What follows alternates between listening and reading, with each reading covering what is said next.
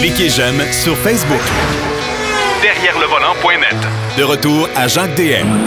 C'est notre essayeur en chef parce que vous savez que Pierrot Fakin nous parle de beaucoup de nouvelles technologies, de, de bébites rares, on va l'appeler comme ça. Denis Duquet, lui, fait une- son éditorial euh, semaine après semaine. Il nous trouve des belles trouvailles, mais on a besoin quand même de- de- d'avoir l'opinion euh, de journalistes pour nous parler d'essais de voitures, des voitures que vous pouvez vous procurer demain matin. Et c'est le cas cette semaine parce que c'est deux véhicules utilitaires sport. J'espère que vous n'êtes pas surpris. Marc Bouchard est avec nous. Salut Marc. Salut, est-ce qu'il existe autre chose? Non. Ben oui. Sport? heure- heureusement, oui, il y en a encore. Heureusement, il y en a encore. Mais elles sont assez peu nombreux, faut-il le préciser. Oui, ça, tout à fait. Écoute, dans un premier temps, euh, Kia a dévoilé et a lancé son nouveau Kia Sorento, la dernière cuvée. Ça a l'air de quoi, ça? Ben, écoute, honnêtement, euh, moi, je trouvais que le Sorrento actuel était un peu ennuyeux, je te dirais. Euh, en termes de look, je trouvais qu'il avait un peu mal vieilli. Puis, tu sais, chez Kia, on essaie de jouer la carte du dynamisme, du design et tout. Je trouvais qu'on était un peu loin de ça. Or, avec la nouvelle mouture, on a définitivement amélioré la chose. Bon. Si tu regardes le design, il y a vraiment du style. Euh, la partie avant, elle est vraiment plus raffinée. Les blocs optiques, on sait que chez, chez Kia, ça fait partie de la personnalité, nous. Oui. Ça, puis la grille. Oui. Euh, ben évidemment, on l'a beaucoup maximisé avec le, le, le Sorrento. Donc, c'est vraiment joli. Parce qu'en fait, je dois dire qu'il est complètement refait. Il n'est pas tout à fait les mêmes dimensions. Il est un peu plus petit qu'il ne l'était. Ah oui, pourquoi? Ah ben, je sais pas, en fait. C'est la façon dont il est fait. Euh, on, a li- on a limité un peu d'espace euh, à l'extérieur, ce qui ne prive rien à l'intérieur, faut-il le dire. Là. OK. Euh, donc, il y a tout le toujours le même espace en dedans. Euh, donc, c'est nouvelle plateforme, nouveau style, nouveau look. On arrive vraiment avec quelque chose de d'assez différent et avec des versions aussi euh, plus variées. Euh, bon, par exemple, moi j'avais la version SX, qui est la version haut de gamme de luxe, mais euh, il existe une version qui s'appelle, attends, je trouve le titre exact, le X-Line. Ah, mon Dieu. Ils sont partis là-dedans, eux aussi, là. Ouais, c'est ça. Mais en fait, le, le, le X-Line, c'est un, une espèce de, de d'utilitaire un peu plus sportif, si tu veux, que ne le, le sont les autres. Euh, et c'est bien fait. On a bien fait la chose de ce côté-là. Je dois aussi souligner la qualité de finition à l'intérieur dans l'habitacle parce que vraiment, on a fait un bon travail là-dessus. Euh, moi, j'aime beaucoup, beaucoup ce que Kia a fait avec son véhicule. Ouais. Je trouve que c'est vraiment bien, bien réussi. Que c'est une belle, euh, une belle qualité et on sait que déjà Kia reçoit beaucoup d'hommages pour les euh, ce qu'on appelle l'indice de qualité initiale, donc la qualité d'assemblage dès le départ. Et, et je pense que là-dessus, ils ont bien fait leur travail, encore une fois, avec le Sorrento. Bon, euh, est-ce qu'il a, est-ce qu'il a quand même des, des côtés un peu négatifs, ce véhicule-là? Oui, oui, là, je te parlais du look. C'est comme moi, quand je me regarde dans le miroir, je me trouve bien beau, mais je m'essouffle rapidement. Tu sais. Euh, ouais, puis ça, on, ça, on mettra pas ça sur le tapis, OK? Non, c'est ça. Mais dans le cas du Sorrento, en fait, euh, on a la, la, la traditionnelle euh, motorisation qui vient avec, là, euh, moteur 4 cylindres 2.5, 191 chevaux, euh, transmission automatique 8 rapports. Ça, c'est les versions de base. C'est ce que- quelque chose qu'on connaissait déjà. C'est un moteur qui est correct, qui n'a pas manifesté aucun signe de problème au fil des années, mais qui est loin d'être parmi les plus efficaces et qui est même assez coûteux en essence.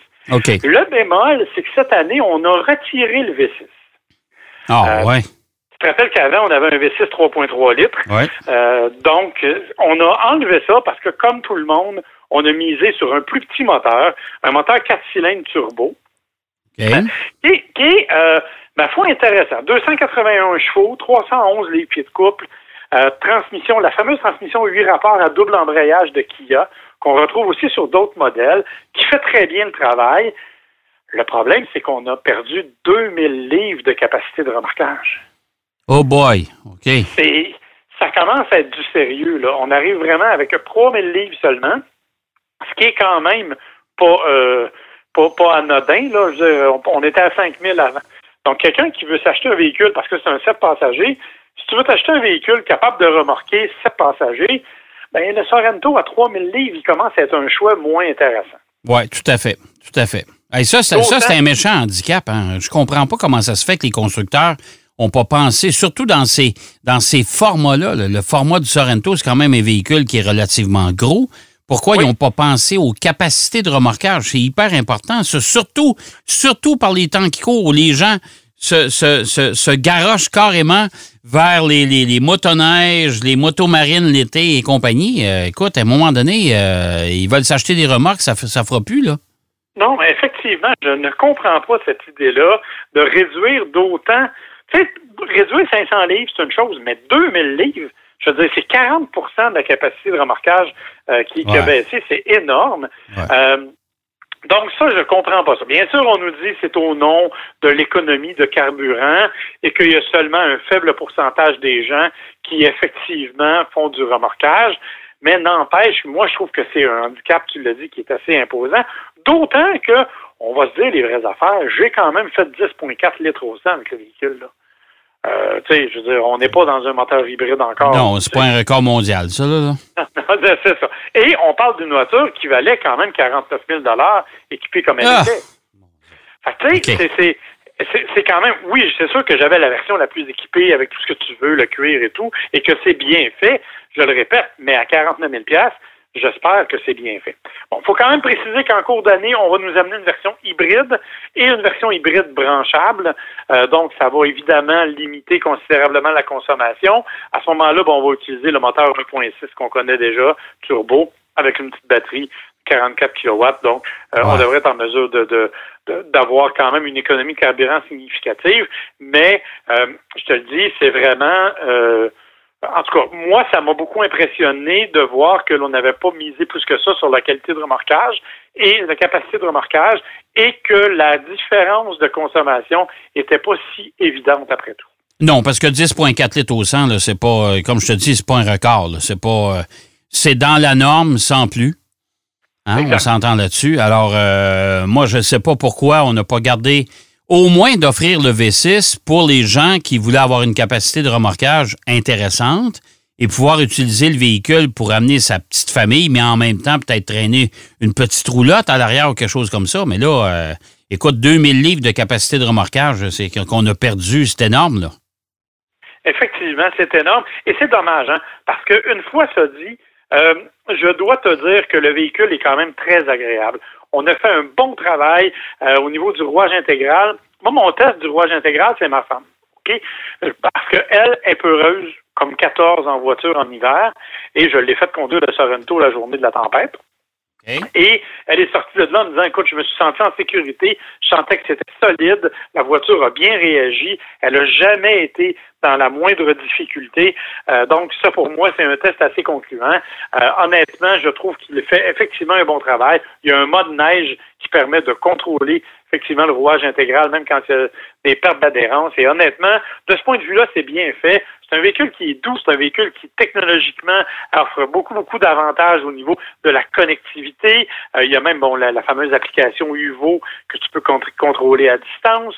Tu sais, tout est là, mais à part la capacité de remorquage, puis comme je te l'ai dit, ben, 49 000 pour la version que moi j'avais. Évidemment, il y a des versions beaucoup moins dispendieuses, là, euh, mais Ouais. euh, à, à près de 50 000 pour une version tout équipée, écoute, à ce prix-là, le, problème en fait, c'est qu'il y a tellement d'autres compétiteurs Ouais. à ce prix-là que Ouais. ça devient difficile de justifier. là. Bon, euh, c'est la version 2021, bien sûr. C'est la dernière génération du Sorrento. C'est déjà euh, arrivé chez les concessionnaires. Hein? Effectivement. Et nous, en fait, euh, ce qu'ils ont fait, c'est qu'ils ont fait une espèce de lancement. C'est-à-dire que pendant le temps des fêtes, euh, il y a un certain nombre de journalistes qui avaient la voiture pour quelque temps, euh, histoire de l'essayer sur nos routes. Je trouvais que c'était intelligent comme principe.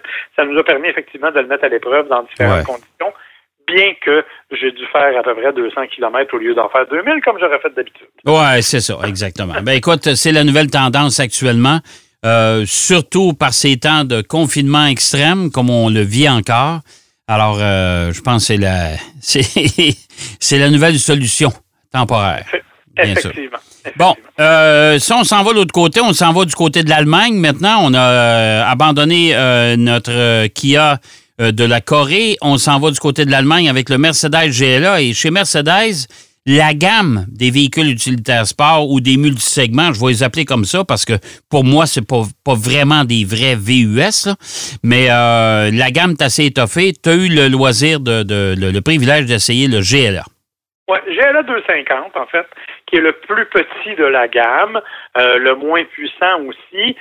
C'est le véhicule, j'aime pas ça de dire ça, mais chez Mercedes, c'est le véhicule que j'aime le moins.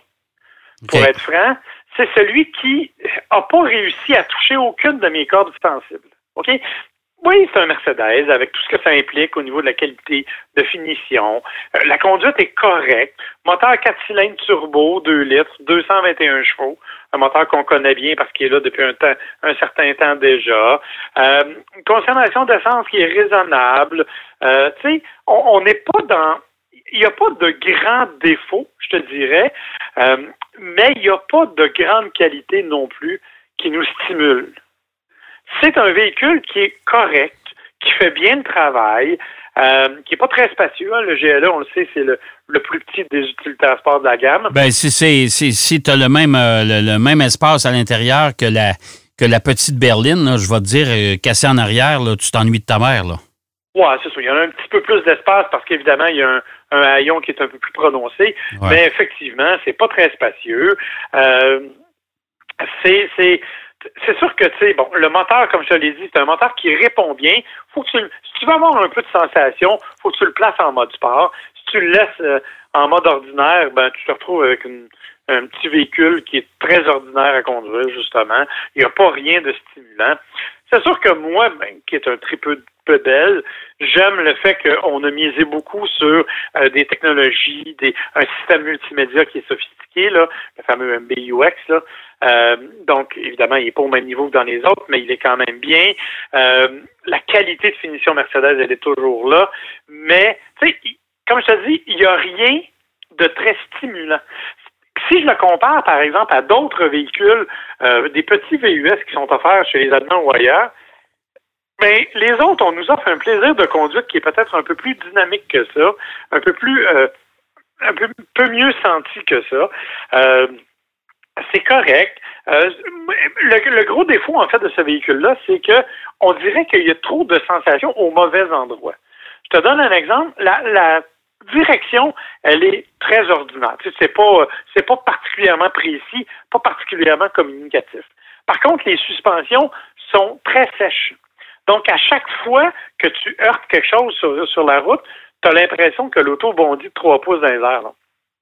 Euh, ce qui est un peu inconfortable et qui est Tu sais, si tu avais des suspensions qui étaient aussi directes, avec une direction qui était aussi précise, puis avec un petit peu de dynamisme, mais là, tu peux au moins avoir un plaisir de conduite dynamique. Mais là, il y avait comme trop d'un sur un côté et pas assez sur l'autre. Ben, je t'écoute parler, là. Je me pose de sérieuses questions. Pourquoi Mercedes qui a quand même la réputation d'offrir des véhicules haut de gamme, on s'entend là-dessus, euh, et c'est le rêve de beaucoup de monde.